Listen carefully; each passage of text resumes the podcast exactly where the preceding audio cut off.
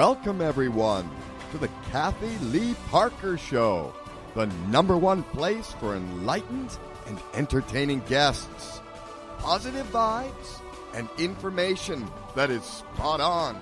And now, for your listening pleasure, your host, Kathy Lee Parker. Thank you for tuning in. Hey, discover your family history and start your family tree. My next guest is has interest in our family history and genealogy work and research and family trees, records, all kinds of fun stuff. His name is Ken Monson. And Ken, welcome to my show. Well, thank you, Kathy. I'm happy to be here. You're welcome. You're welcome.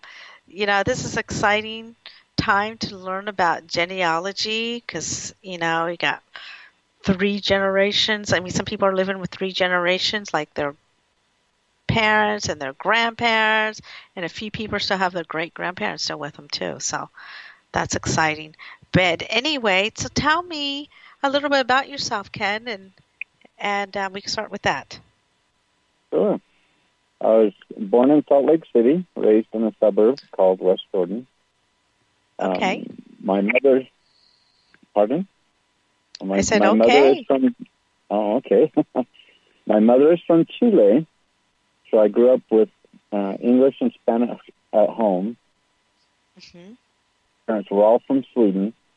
I did hear a little bit of Swedish until I was about four years old. I really wish we could have kept that in the family. Um, language has always been uh, an integral part of my life, and since my childhood, because my mom was from another country and I had contacts that uh, had come from another country, it was always interesting to me about that connection, that connection to my family. And I knew that uh, with some of the stories in my family history, that we were connected to some very important people in some unusual ways. And so family history has always been uh, a thing for me. Um, I served a mission for the LDS Church in Argentina, came home with the Argentina mm-hmm. accent. Um, it's always been a blessing to me. It has always helped me in doing my family history on my mother's side and uh, being able to find out that uh, some of my ancestors actually crossed from Chile into Argentina. One of them was uh, the Rosas line, and one of those uh, distant relatives was actually General Jose Manuel Rosas, who became president of Argentina. And uh, so it's kind of an interesting thing for me to have been able to go and, and be there. Um, I find that genealogy or family history, which one you want to call it, um, it's more like a hobby, but it's also a hobby that's addicted. You know, you can get addicted to this. Very, it is very addictive, and it's because you can relate it so well to yourself. I do want to make a little bit of a distinction, though. Genealogy is, is more of a general term. It's more Uh-huh. used uh, related to names and dates. But I think family history, as a part of genealogy, is actually what's more interesting. Interesting. It's, it's more about the story. Uh, since I've been home off my mission for more than 30 years, I have taught family history and genealogy for years. I'm not an expert.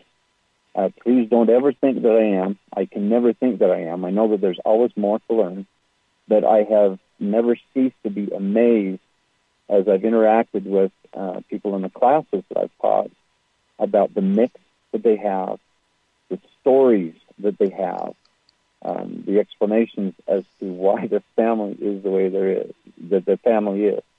I mean, it really can get deep and it can get very personal. And I think that's part of why it gets so addicted. Mm-hmm. Well, you know, tell me, how does a person start or begin tracing, you know, or getting started with their family tree? That is a very First. good question. And Okay. I always have the same answer. Your genealogy actually starts with you. Oh, You start with your own birth certificate. Uh, take a look at it. It'll state some facts about yourself. It'll say where you were born. And then take a very close look. It should state who your parents are. this is where you're starting to climb the tree. So you're going from the base root. Now you've got two branches.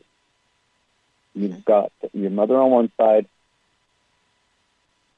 Now the next certificate to look for, if you can, are their birth certificates or possibly a marriage certificate that could give you more information. Quite often, um, their parents were witnesses to the marriage, and it could give you information on who they were and a little bit more information. So you, you start with genealogy with yourself. Uh, and then there's a lot of other types of records to look for too. Cool. And what does it mean, like my last name? Does my last name have a meaning to it? You know, when it comes to doing genealogy? Most likely it does. Um, my name, Monson, is a patronymic. It is the name that's Ah. passed down from, yes, a patronymic. It means passed down from father to the descendants. So my name actually means the son of Mon. Mons back in Sweden is actually a nickname for the name Magnus. So if we were to use the full name, my, act, my actual last name should be Magnusson. Your last name, Lee, um, has a It's Parker. to it. Kathy Lee Parker. Parker. Well, Parker. Okay, and that's very English. It would be interesting to find where that came from and find out what it means.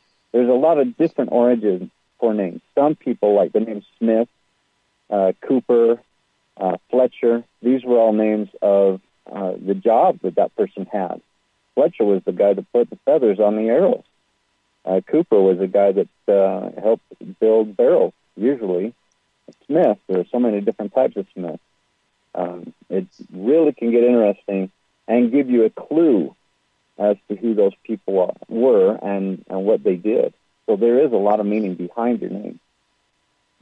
I noticed I gone past uh, eight generations and some of my family names, and just why I got you Ken on my show is because I am addicted to family um, genealogy work. I have been doing for since I was 19. I start and then I stop. I have to stop for a while. Oh, okay, I gotta stop this because it gets, you know, it's like a, it's like a, have to have your coffee in the morning or something. It's like, you know, something like you're gonna have, and um, and you, and you're always thinking, like, who can I talk to? Who can I talk to? But um, you know, family names talk about the names. They always change. You know, I'll go, you know, pay happy going to eight generation. Then all of a sudden, somebody decides to change the last name or uh, spell it different. You know, and that's And it- kind of frustrating. And then you're like, no, don't change the name. Well, that's that's good and bad in in different ways. It's bad because it makes it hard to find records when the name has changed. But Yeah. if you can find out why the name changed, there's a story there, and it can get your attention. We have a name in Sweden. My great grandmother, her last name is Gardelius. Well, Uh-huh. Gardelius, that almost sounds Italian. What are Italians doing in Sweden? That didn't make sense. And it took us quite a bit to find out that uh, I had to actually take a class on family history names in Sweden to find out it was not Gardelius originally, it was Gard. Well, how did we get Oh. the alias on the end? And it turns out the US on the end is Latinized because I have an ancestor that actually got a doctorate in a university. And in Sweden, that gave him the right to Latinize his last name. Oh, So- so then he carried it on. he carried it on. So his name, Gard, meant garden or farm. And when he got his doctorate in theology, this is 300 years ago, he was able legally to change his name to Garden of Light, which was Garde Deus, or Garden of Light. Ah, there's the story. So Wow, that explains why that's- the name changed. Hmm, interesting. Yeah, because that was a little frustrating. But I also too noticed that, um, you know, because I was helping somebody else with their genealogy. I mean, genealogy, and uh, it wasn't even. It was just three generations where when they got off the boat, become American citizens, they decided right then and there to change their name. Yeah, that's another one. um, either when they became citizens or going through Ellis Island. My Yes. great grandfather, going through. That's Monson, what it was. yeah, they don't have all the all the letters in English like they do in Swedish, and so our last name became shorter by two letters. Actually, Yeah, yeah. I had somebody with their one letter offset them, and they were like, "No way!" And it just it changed because it helped them do more research. You know, further back they understand, but yeah, it could have been two. They were Welsh and uh, probably didn't speak the English very well, and uh, and the person trans, you know, writing them in when they came over gave them a whole different name, and they went with it. Very frustrating So- on that one. But there's a lot of different types of records that can help you to uh, to find where those changes happened. Um, legal records, court records. Um, the records. But did they uh, have court le- did they have court records in you know three generations ago in the 1800s? All court records go all the way back to about 1200, depending on what was going on and where. Um, hmm you can find all sorts of probate records, uh, marriage records, divorce records, tax records, um, Mhm. birth certificates, christening certificates through church instead of court, immunization records. Going back uh, in England, they started immunization records in 1857. School records, university records, military records, passports, immigration records, wedding announcements, even wedding announcements in local newspapers, marriage certificates, uh, mentioned real estate records, tax records, prison records can get a little bit interesting. My ancestor did what? Maybe that's why we got- the naughtiness in our family. Um, death records, Okay. burial certificates.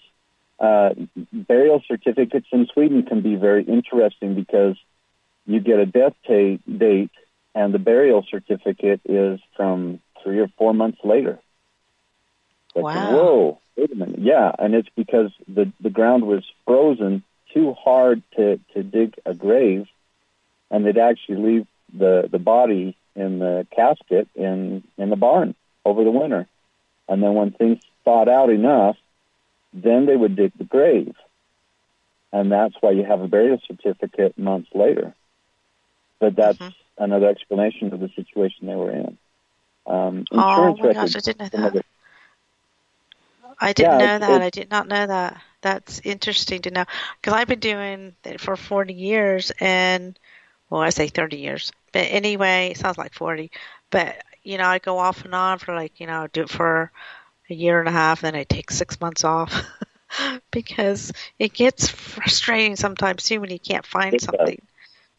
I understand, and I agree. It can be frustrating, but there's some things you have to learn. One is uh, you have to limit yourself a little bit. If you do too much, you can burn yourself out, hmm and it's a mistake. Um, so you just kind of want to pace yourself a little bit.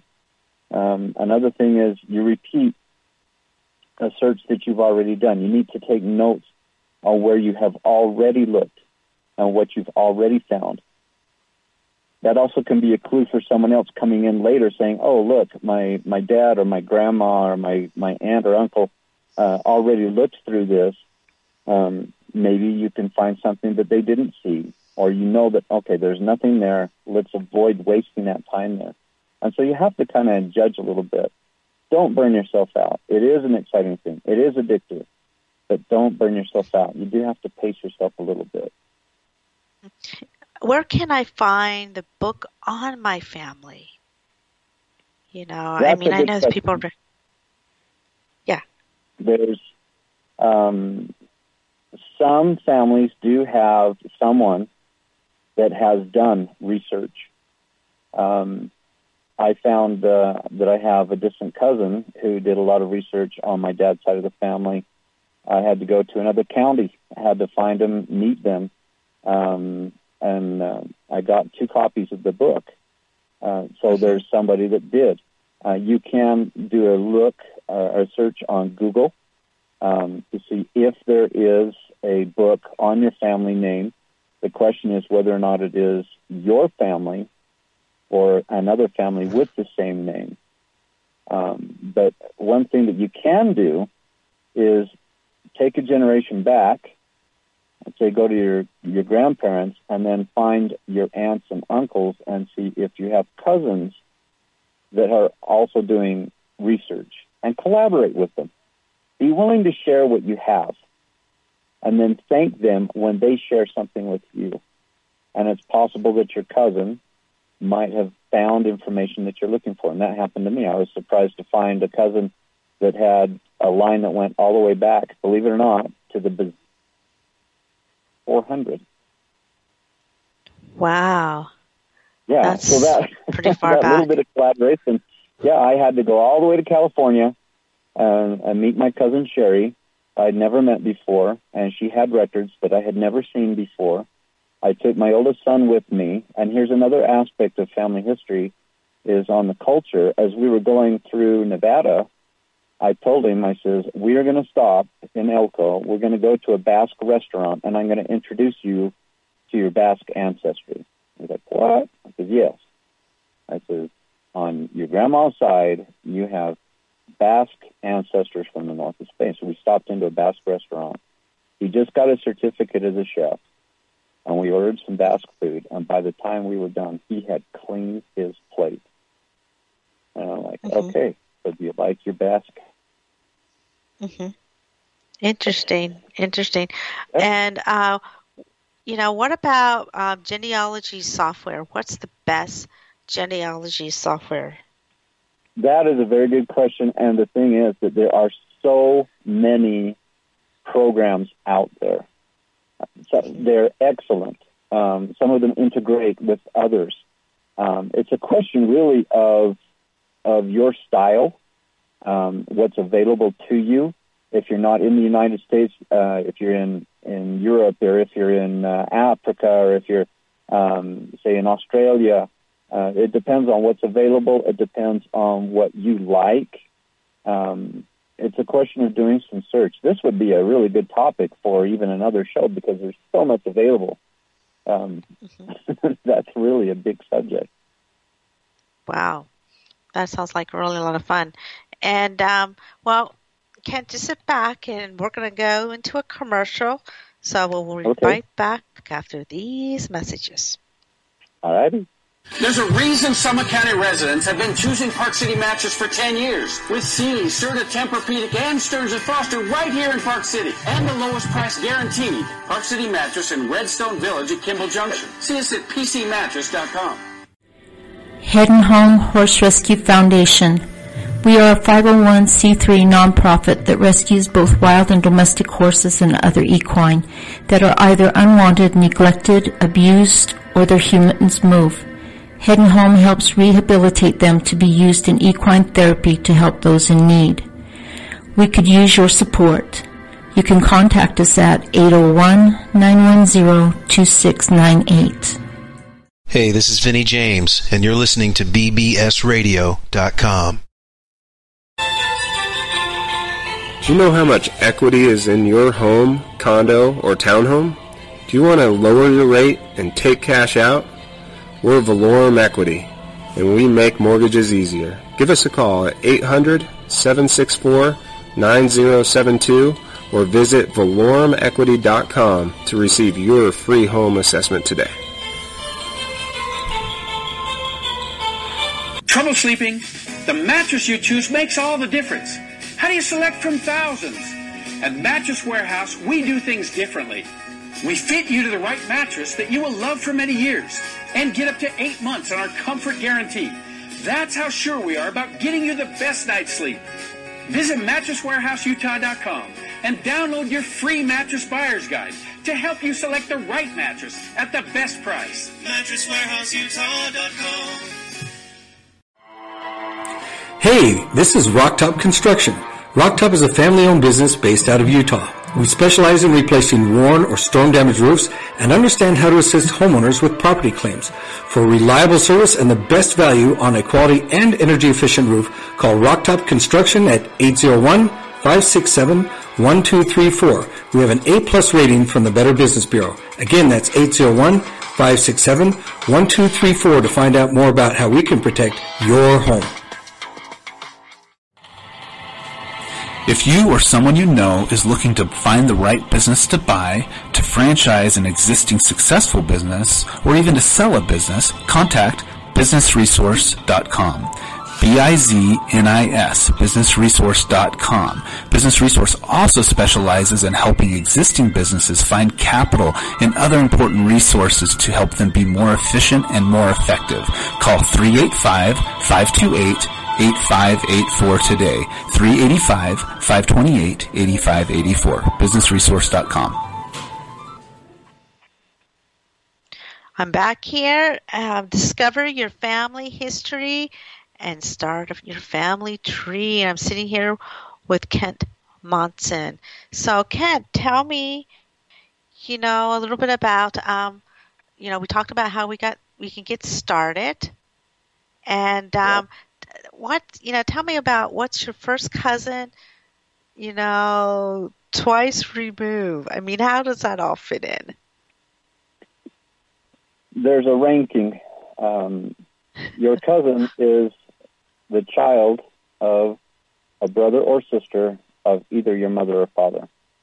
Okay so on the on the generational side you're at the same level. When you talk about uh, a second cousin that means the distance is one more generation back. So that means that, you have to go. Yeah, but uh, I mean, I'm like first cousin and then twice removed. I mean, how oh, does I'll that... Get that? I'll get to that in just a second. Okay. So okay. you've got to understand what a second cousin is. Okay. So we'll go to a generation farther back. Let's say grandparents, not just parents, but grandparents, and then the grandchildren okay, uh, going one generation back farther, now they're second cousins. But when you talk about a first cousin once removed, let's say that uh, the daughter of my mom's sister, who is my cousin, has a son. Mm-hmm. Okay, that is removed once from that generation level. So that is a cousin, first cousin once removed. If we go farther out, say if it's a first cousin twice removed, that would be the grandchild of my first cousin. So first cousin and then twice removed would be up or down on that line, one or two generations. That's where mm-hmm. you get the once removed, twice removed, etc. It can get a little bit complicated. It's I always wondered, puzzled with that you know, like a tongue twister. but anyway, bit, yeah.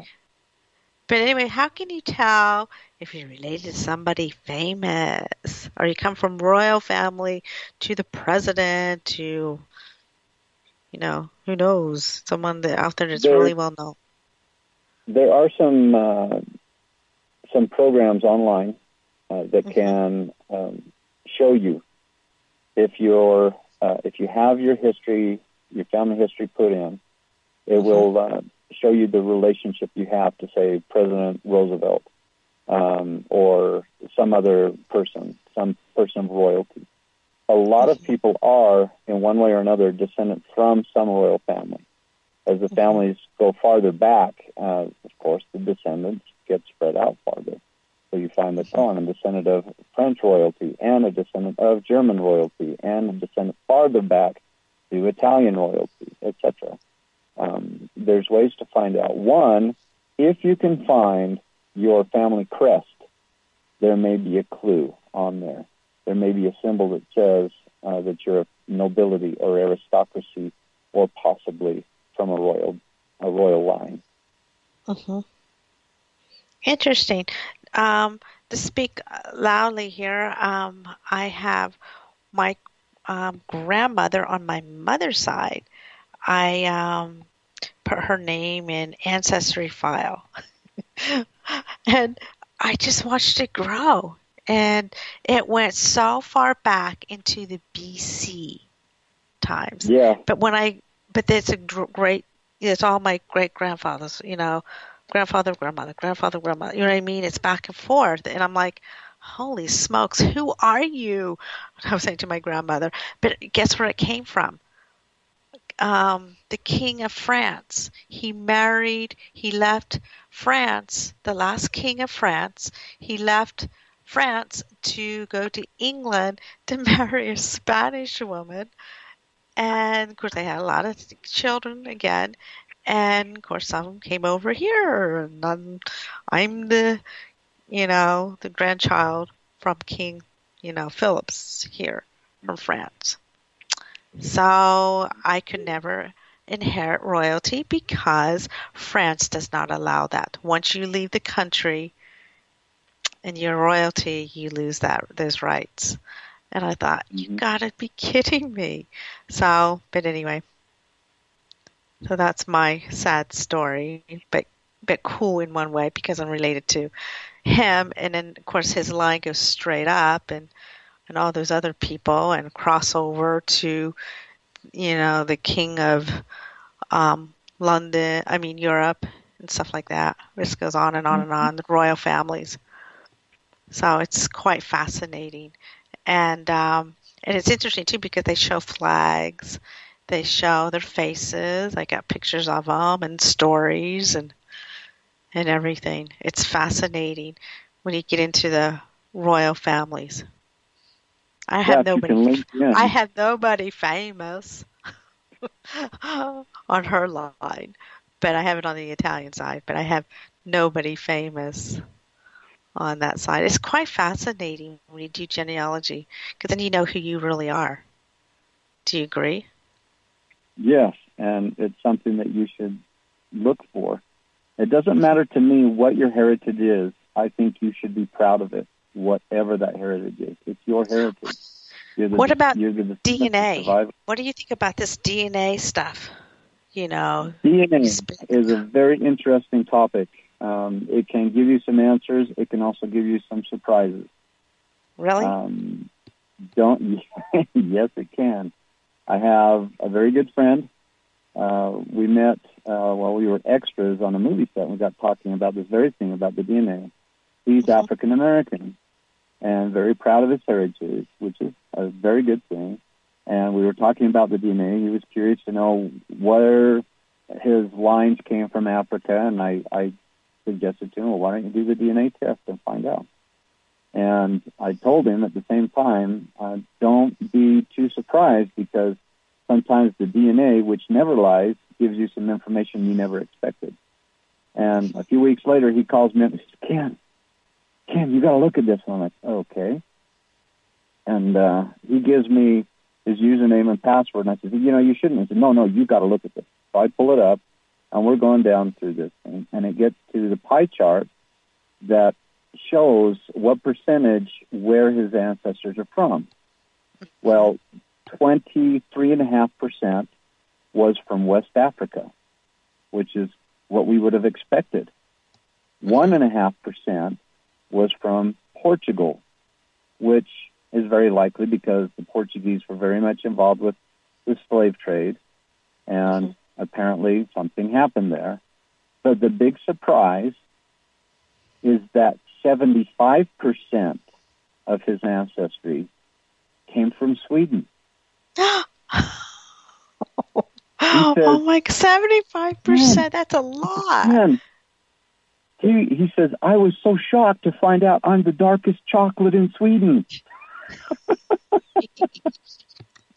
Oh my gosh, that is too Yeah. funny. I like I would never have suspected, but it's it's there. It's there. And so, you know, it, it okay, it gave him an answer he was looking for, but it also gave him some information he did not expect. Okay. I haven't yet done mine. It's time. I should do mine and get some answers done. Okay. But the DNA is is is a is a shocking way of finding out who you are biologically. One thing that uh, is not always reflected when you do the research is when there's an adoption or an Oh. illegitimacy. Yes, and so you're well. I know I'm a descendant of so and so, and you do your DNA, and and there's that person is not in there, and mm. you get a little bit surprised, uh, or there's somebody in there that you didn't want to be in there. Um, mm-hmm. But the fact is, it's your DNA. It's the biology, not always the way the family relationship or the way the, the history was, um, mm-hmm. as we would expect it to be. Wow, that is way cool. Um, yeah, I I got the DNA done many many years ago when it first came out. I want to do it again, so I'm probably gonna do it again because they sent me all this stuff and I didn't understand. I looked at it, and I'm like, okay, there's all these numbers and all this other stuff, but it did show, and I was laughing. I have like a one percent of Africa block, but the Italians, Sicilians were traded. They were traded. The women were very white and pure, and they were traded in slavery. Yeah, I remember studying the culture of Sicily and you know a few other stuff, but yeah, and how they were traded. So I'm like, oh, so that's where my mother gets those dark eyes. my mom has very dark eyes, but um, yeah. But anyway, but make the long story short, so this is quite interesting. So where can I find my, you know, the birth and death and marriage records? Especially marriage records okay, are always the hardest. There's a lot of find. there's a lot of different sources. Um, when you're looking for birth records, marriage records, death records, most often in Europe, you're looking through a church, a church record. Um, mm-hmm. I'm not Catholic, but I'm very thankful to these, to the Catholics that kept the records. Um, yeah, my dad's did. side, yes, they did. And in Sweden, they were Lutheran. They kept very good records from about 1640 on, and I'm very thankful for them for having kept the records. And that's where I would have to go if I needed to find a marriage record. And something else that we don't have in the United States was called a ban, which was a marriage announcement. It's like saying, okay, me and this chick, we're together and we're going to get married. That means mm-hmm. hands off, okay?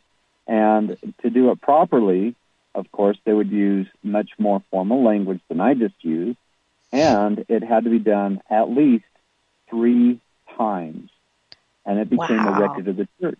So there's there's another record there. Okay, there's another way of finding out who these people were and where they were at, and and what church they belonged to, which could also be another clue to finding farther generations back. So that's one way. Um, here in the United States, one thing that we have that is not a marriage record, a, a birth record, or a death record is the census record. And mm-hmm. you have to understand something. That is that, that information is locked up for 72 years. And so if you're looking for census records, you have to understand that information will not and cannot be released for at least 72 years. You have to go back more than 72 years to start looking for information. But if you know how to look at the dates of how old a person is, when they were when that census was taken and then compare it to 10 years earlier, you might be able to, to find out uh, who was born in what order, uh, who grew up and got married or died before they were able to reach adulthood. There's a lot of information that's available. Um, can give you the source of um, an immigrant ancestor's home country, their um, the job that they used to have, or if they if they were a farmer, if they were uh, if they had been literate or not. Uh, there's a lot of information, and so there's a wealth there. There's so many different kinds of records. Don't get discouraged if you can't find this person one way. There's always a possibility of finding that person that you're looking for another way. The problem I have trouble finding is the marriage records. I mean, I'm like, oh, I gotta find a marriage record on my eighth generation grandparents. You know, I'm like, how on earth, earth do I go to find that? That's that's hard. It can be.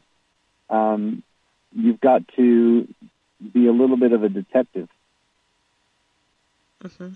Some places in South America, those records don't exist. And the reason is because there was no church authority to perform a marriage. And so a couple would get together. Everyone in the town agreed and understood that they were a couple. And then when the, the priest or vicar or pastor would come through town, everybody would get together and basically get in a line and do one marriage after another, after another, after another, after another, and everybody get married all on the same day. And wow. that that priest would would keep records of the whole thing, and then when he got back to the chapel or cathedral or church or wherever he was based at, then that would be entered in. And so you're looking for records in, in what is now a town, but back then it was just a settlement. And so you'd have to go probably to the next bigger town to see if you can find a church that may have that record. And so that's one way. Um, and then in some places, they waited for years and years and no priest came through. So they never did get married. They just understood that they were a couple, that they were, and they were, they had as strong a bond as if they were married, but they were still waiting for a priest to come through and get the, the, the actual ordinance done for them. And so, you know, you may not find it, but there's other ways to find those people. And one is through sometimes the uh, real estate records or tax records are more accurate than the marriage records. Yeah, because that was something I was hard to find. But I was very um, lucky when it came when I went back because I had four generations to go back to BC time in America. Really, like 200 BC. I'm not kidding you. Yeah. I have to show it to you. Yeah. And I, your mouth will drop open. You're like, holy crap, who are you? But anyway, but um, make the long story short is um, um, due to royal families, they kept the records. But man, what if you're not royal or anything like that? You know, you're just a, you know, person on the side of the street, and you met this cute lady, and da da da da. In 1200, you know, the year of 1200 or 1256, you know, doesn't- um, well- they, they just go and father marry them. You know what I mean? That was, you know, their children off. Always wondered about that. I mean, you see Well, it in the movies. you see it. on- on where You see it in the movies.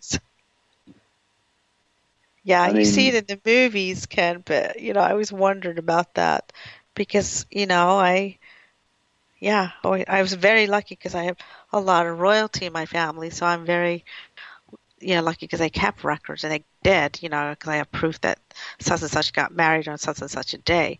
But um, I always wondered about somebody who doesn't have royalty. So they're just like that what you're saying, right? Hard.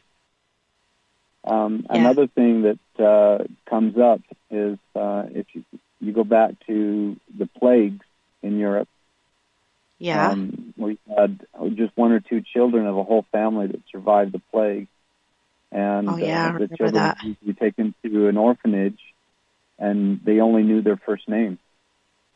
And so, what became common is that they would put in the first name, and then the second slot for the last name was blank.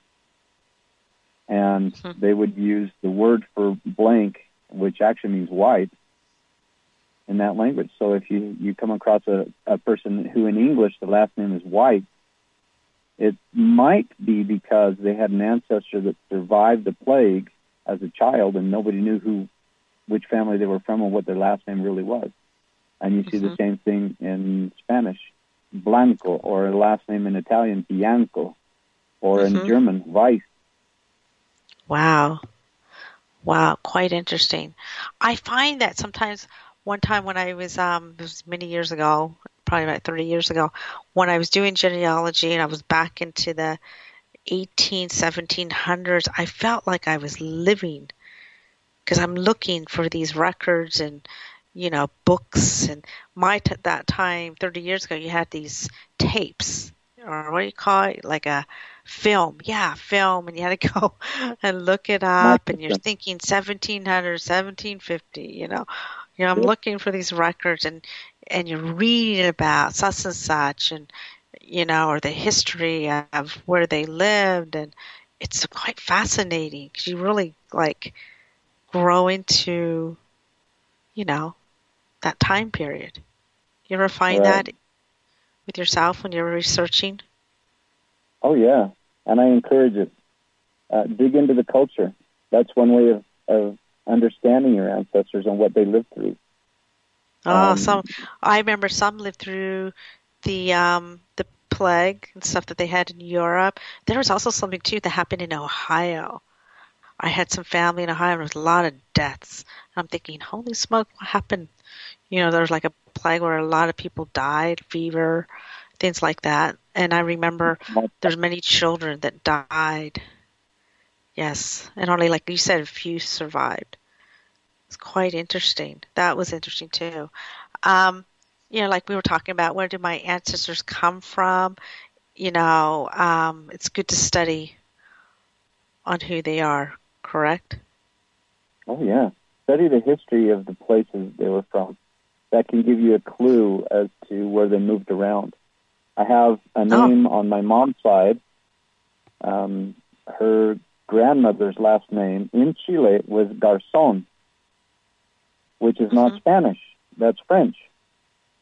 Mm-hmm. And how does a French name show up in northern Chile about 1800 when there were no French going to Chile, to that part of Chile? And we mm-hmm. trace back and we find that the first Garzón that was there was there about 1531. So that's when only the Spanish were going to Chile. So how does a French name end up in northern Chile and only the Spanish are going? We had to do hmm. some history search and came to find that that name is common in northern Spain, especially around an area called Santiago de Compostela. And back in the Middle Ages, there were a lot of people that would do pilgrimages from all over Europe. And apparently, a French pilgrim, about maybe 1400, took the pilgrimage and went from France to Spain and stayed. That's how the French name got into Spain. And then a few generations later, he has a grandson who goes to colonize in the New World. So studying the history of an area can actually give you a little bit of a clue as to what may have happened and where these people came from and why they moved around. There's a lot to look for. hmm Tell me about, you know, like old photos. Can you learn something from looking at old photos? Oh my goodness. we know a picture can be worth a thousand words, but what I really want to tell you is to also look at what is written on the back. Um, I sent you a few photos, uh, three. One of my grandfather was about 18, no, pardon me, about 1927. Uh, he's wearing clothing from that style or from that time. If I did not know when that photo had been taken, there's a chance that from the style of the clothing, I could identify about what his age is. And then taking a look, kind of getting an idea of how old he is to give me a clue about when he might have been born. And that could help me actually look for his birth certificate. I sent you a photo of his father. Mm-hmm. That photo was taken back in Sweden and the style is different. The hairstyle is different. He's got a mustache. This is mm-hmm. something more European. It's not from the United States. That's a big clue that comes out of that one. And then as I look at the clothing style, that is from about 1880, 1885. So that gives me a little bit more of a clue about where he was and what, what how old he was at that time. I also sent you a photo of one of my great uh, grandmothers, who at the time she was about 14 years old. At about uh, 1904 is when that photo was taken. And you take a look at her hairstyle. You take a look at the the dress that she was wearing, and you know that's definitely not modern. That's definitely going way back. But I also found a photo done by a Swedish uh, photographer that was done almost exactly the same. And that photo he took was in 1902. And I'm wondering if she did that photo to mimic what he had done or if it was a popular style back in Sweden at that time. So it gives me a chance to kind of gauge the chronology of their age, where they're from, what culture they're from, what time at that age. So there's a lot to learn from photos. Um, good grief. Don't ever toss one away. Take another look at it. Take a look at the back. Um, try and find out, if possible, who wrote that. Uh, they might mention a name. They might, might they might say this is uh, Ellen's granddaughter. Okay, so we find out who Ellen was, and then find out through there who the granddaughters were. And if there's none listed, oh hey, we have a person that's never been found. Let's see if we can find them. So there's a lot to learn from photos. Mm-hmm. I noticed that in the 1800s as well, they kept family Bibles. You know, they're really Oh, big yeah. and thick, and you flip them over, and they have everybody's name. You know, it's you know, grandma such and such kept, or grandpa such and such kept the records, and somebody gets married, somebody gets born, and they write it down. You a lot of know, I information. yeah, that's Um, where I got a lot of mine from my father's side because they kept this huge, gigantic Bible, and then on the back, man, it was so thick, and I had a lot of names, who was who, and you know what year they were born, and then newspaper clippings too. That's another. Now, yeah. uh, do you think newspaper clippings are? Do you still have to verify them to make sure that that's correct, or Well, what you do?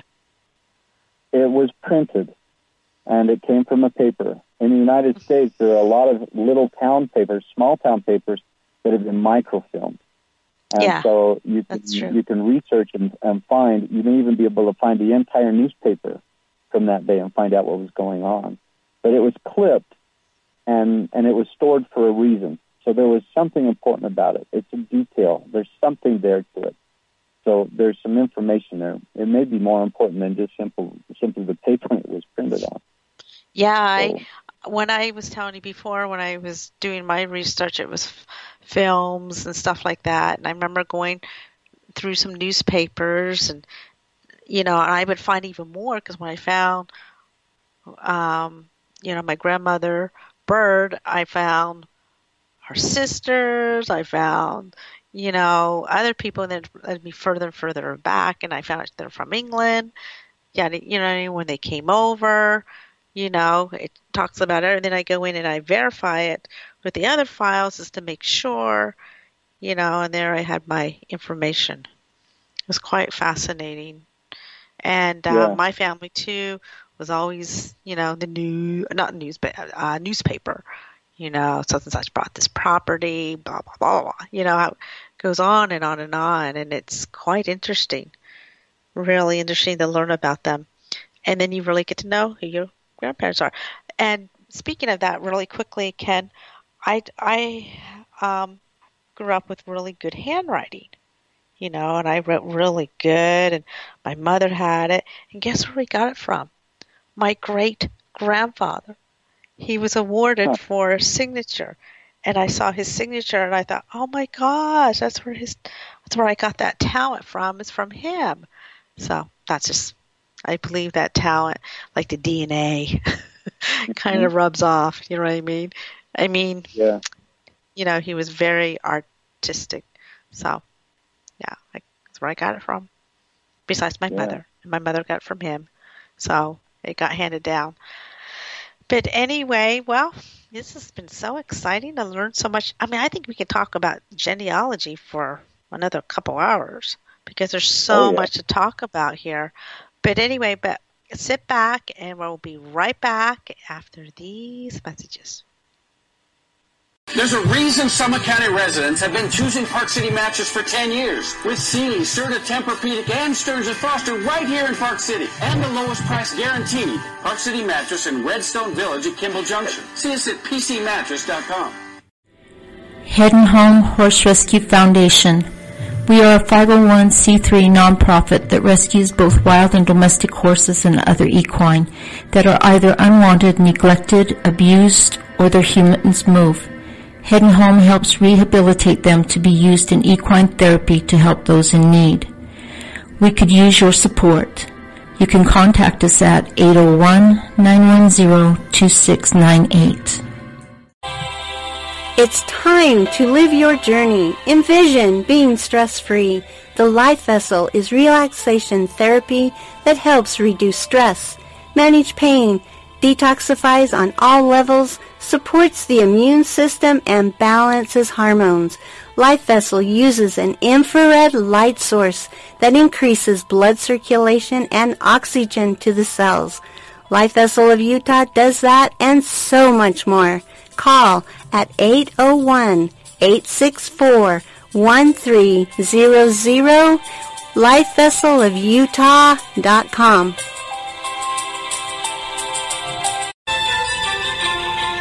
Do you know how much equity is in your home, condo, or townhome?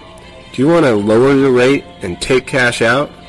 We're Valorum Equity, and we make mortgages easier. Give us a call at 800-764-9072 or visit valorumequity.com to receive your free home assessment today. Trouble sleeping? The mattress you choose makes all the difference. How do you select from thousands? At Mattress Warehouse, we do things differently. We fit you to the right mattress that you will love for many years and get up to eight months on our comfort guarantee.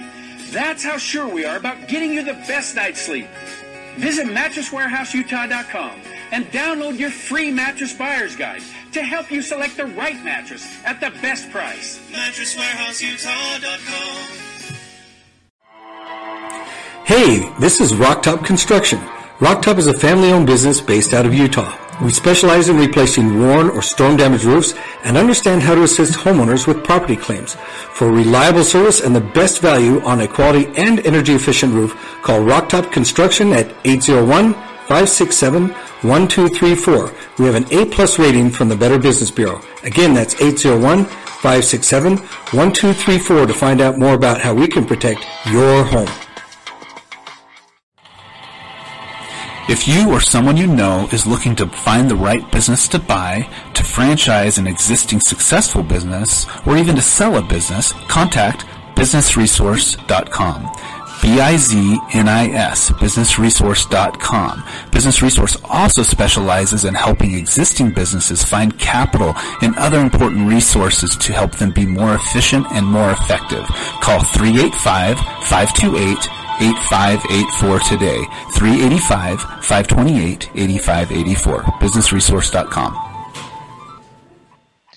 Thank you for joining us today. Um, I'm sitting here with Ken Monson. He's research genealogy. And Kent, tell me um, if I had information off of a record, especially if it's in another language, what do I do? Help me with this. Well, first off, don't get scared. You found a record. So that means Yeah. you have information there that you can get from it. There's a lot of different sources where you can get help. One, um, I don't, I don't recognize things from say Google Translate as an official certified translation. Please don't ever. Um, if you want something that is translated correctly, you may want to find someone who's certified as a translator for that language. But if mm-hmm. you know what kind of record it is, you have a, a pretty decent idea of, of getting some of the basic idea, some of the basic information off of it. For example, if you know it's a birth certificate, you know that there's probably going to be three names there the name of the individual, and then the two names of the parents. And then you're going to also look for a date of when they were born, possibly a date of when it was recorded, and then possibly also the place. And it may give just the city, it may give a city state, may give a city state and country. That can be kind of questionable as to where that record was. Don't don't give up hope when it's in another language. Um, If you find that you have an interest in that language, I'd encourage you to go and learn it. Of course, that's another thing you could do. But uh, don't be discouraged. You mentioned history as a source. How can that help me? Well, for one, I talked about uh, the Garzón family. Um, understanding what happened in the area can give you some clues as to where people move around or why they moved into the area or why they moved out. um, where uh, the Garzon line that we found is in northern Chile.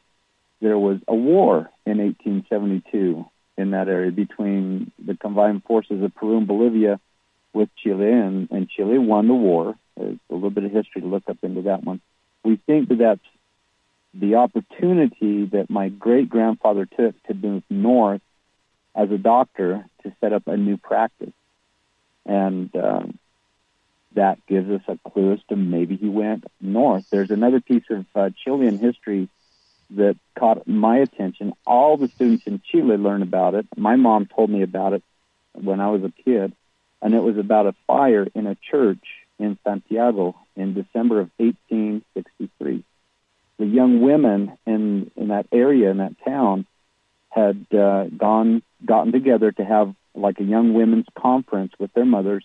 They were dressed in traditional uh, clothing, and they had all made uh, paper mache posters of their values, and they had hung them from the rafters inside of the church.